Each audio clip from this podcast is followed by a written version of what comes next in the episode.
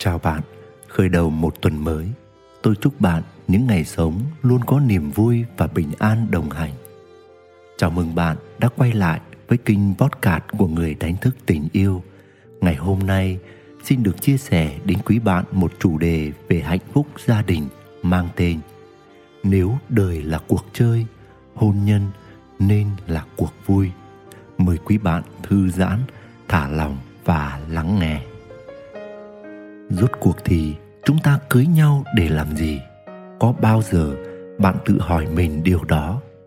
Khi tiếp xúc với nhiều khách hàng của mình bị mắc kẹt trong cuộc hôn nhân hoặc đã đổ vỡ hôn nhân mà không cách nào quay trở về cuộc sống bình thường được nữa. Những lúc ấy tôi tự hỏi, rốt cuộc chúng ta cưới nhau để làm gì mà phần lớn các cuộc hôn nhân đều thiếu hạnh phúc, nhiều bất hạnh ai trong chúng ta cũng biết rằng điểm khác nhau giữa một đôi yêu nhau và một đôi đã cưới nhau, đó là sự ràng buộc về trách nhiệm. Bản thân chúng ta, những người đã kết hôn, hãy nhớ lại xem. Thời mà hai bạn đang ở trong giai đoạn tìm hiểu nhau thực sự thú vị, quấn quýt và ngập tràn cảm xúc đến giường nào. Vậy mà chỉ sau một đám cưới, sau một đêm tân hôn mọi thứ đã khác.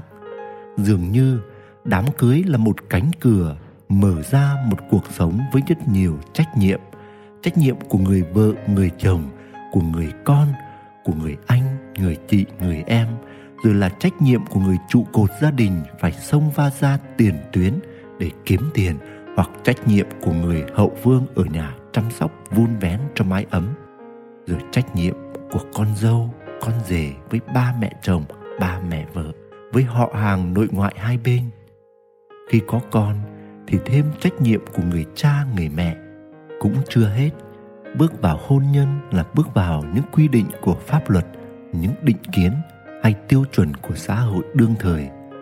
Và từ đó về sau, những người đã kết hôn như chúng ta dường như đã quên mất mình kết hôn với mục đích gì nữa. Tôi tin rằng hầu như chúng ta khi quyết định bước chân vào hôn nhân là vì chúng ta được thôi thúc bởi tình yêu. Chúng ta muốn sống hạnh phúc và vui vẻ với người mình yêu thương. Chúng ta muốn cùng với nửa kia chinh phục những mục tiêu trong đời. Chúng ta muốn tận hưởng thành tựu và niềm vui sau mỗi chặng đường bên người mình yêu dấu. Chúng ta muốn nâng đỡ, chia sẻ, dìu dắt nhau trên hành trình cuộc đời này vậy mà thực tế của hầu hết các cuộc hôn nhân lại trở thành những gánh nặng về trách nhiệm. Chưa kể, chúng ta hầu hết chưa có tình yêu tự thân nơi chính mình, nên chúng ta là những kẻ thiếu thốn trong tình yêu, muốn tìm kiếm một tình yêu để lấp đầy những hoang hoài và khát khao trong đời. Giờ đây lại bỗng bị đặt lên vai vô vàn những thứ mang tên trách nhiệm. Nội lực vốn không mạnh giờ còn bị làm cho yếu hơn bởi quá nhiều gánh nặng. Chúng ta không nói ra, nhưng gánh nặng về trách nhiệm trong hôn nhân ấy làm chúng ta mệt mỏi và phải gồng người lên rất nhiều. Càng nghiêm túc với cuộc hôn nhân, chúng ta lại càng cố gắng để chu toàn trách nhiệm. Và rồi vô tình chúng ta biến cuộc hôn nhân của mình thành một công cuộc thực thi có trách nhiệm đơn thuần và tuyệt nhiên không có niềm vui trong hôn nhân nữa. Chúng ta quên mất mình bước vào hôn nhân để tìm thấy niềm vui của việc sánh đôi, niềm vui của việc chia sẻ và lan tỏa yêu thương cho nhau và cùng nhau. Bản thân tôi, nhiều lúc xa đà vào trách nhiệm và cảm thấy mệt mỏi, tôi hay nói với vợ rằng, biết rằng lấy vợ lấy chồng là phải hoàn thành trách nhiệm với nhau, sinh con cái cũng phải hoàn thành trách nhiệm của người làm cha, làm mẹ. Nhưng anh thấy, nếu lấy nhau mà chỉ để lo toan những việc cơm áo gạo tiền, nuôi dạy con cái, đối nội, đối ngoại, sống đúng tiêu chuẩn gia đình văn hóa, sống cho được lòng hàng xóm láng giềng, cho đẹp mắt xã hội, thì anh cảm thấy mệt mỏi lắm. Không chỉ riêng tôi, mà tôi tin là trong sâu thẳm của hầu hết chúng ta khi bước vào hôn nhân, chính là khao khát được san sẻ niềm vui, nhân đôi, nhân ba niềm vui. Nếu biết trước hôn nhân không có niềm vui, chúng ta chắc không muốn đâm đầu vào. Vì cuộc sống thì cần vui vẻ, mà hôn nhân là cái gì đó gắn bó cuộc đời mình rất nhiều. Thì hà cớ gì hôn nhân không phải là cuộc vui, mà chúng ta cứ lao đầu vào những trách nhiệm mà bạn có nhận ra? Những trách nhiệm đó không phải là điều bắt buộc, mà do tâm dính mắc và mô thức đóng vai của chúng ta kéo chúng ta vào mà thôi. Cách mà chúng ta sống với các vai trò của người cha, người mẹ, người vợ, người chồng ở mức độ nào và thực hiện ra sao là tùy chúng ta định nghĩa và khả năng biết thế nào là đủ.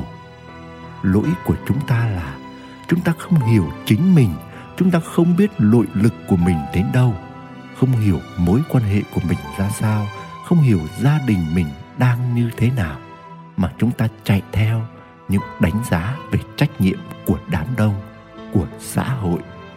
Vậy nên, khi bước vào hôn nhân, chúng ta như sập vào một cái bẫy và bởi vì sợ vùng lên sẽ bị thương nên ta cứ ở mãi trong cái bẫy đó, loay hoay mãi với những thứ ràng buộc và gánh nặng của trách nhiệm cho xong cho hết kiếp này.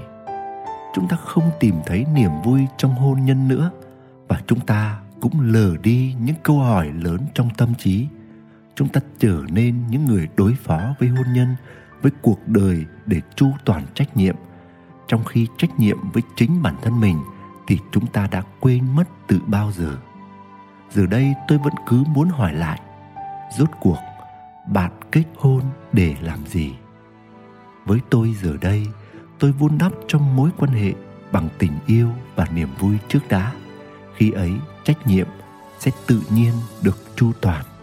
Hôm nay ta cứ vui, chắc đâu ngày mai vẫn thế. Nguyễn đức quỳnh, người đánh thức tình yêu. Quý thính giả đang nghe trên kinh podcast của người đánh thức tình yêu, với năng lượng của một tuần mới, tôi xin kết thúc podcast này bằng một lời nhắn nhỏ. Bạn không thể thay đổi những gì đã xảy ra trong tuần trước, nhưng bạn có thể học hỏi từ nó và lựa chọn hạnh phúc trong tuần này. Xin chào và hẹn gặp lại.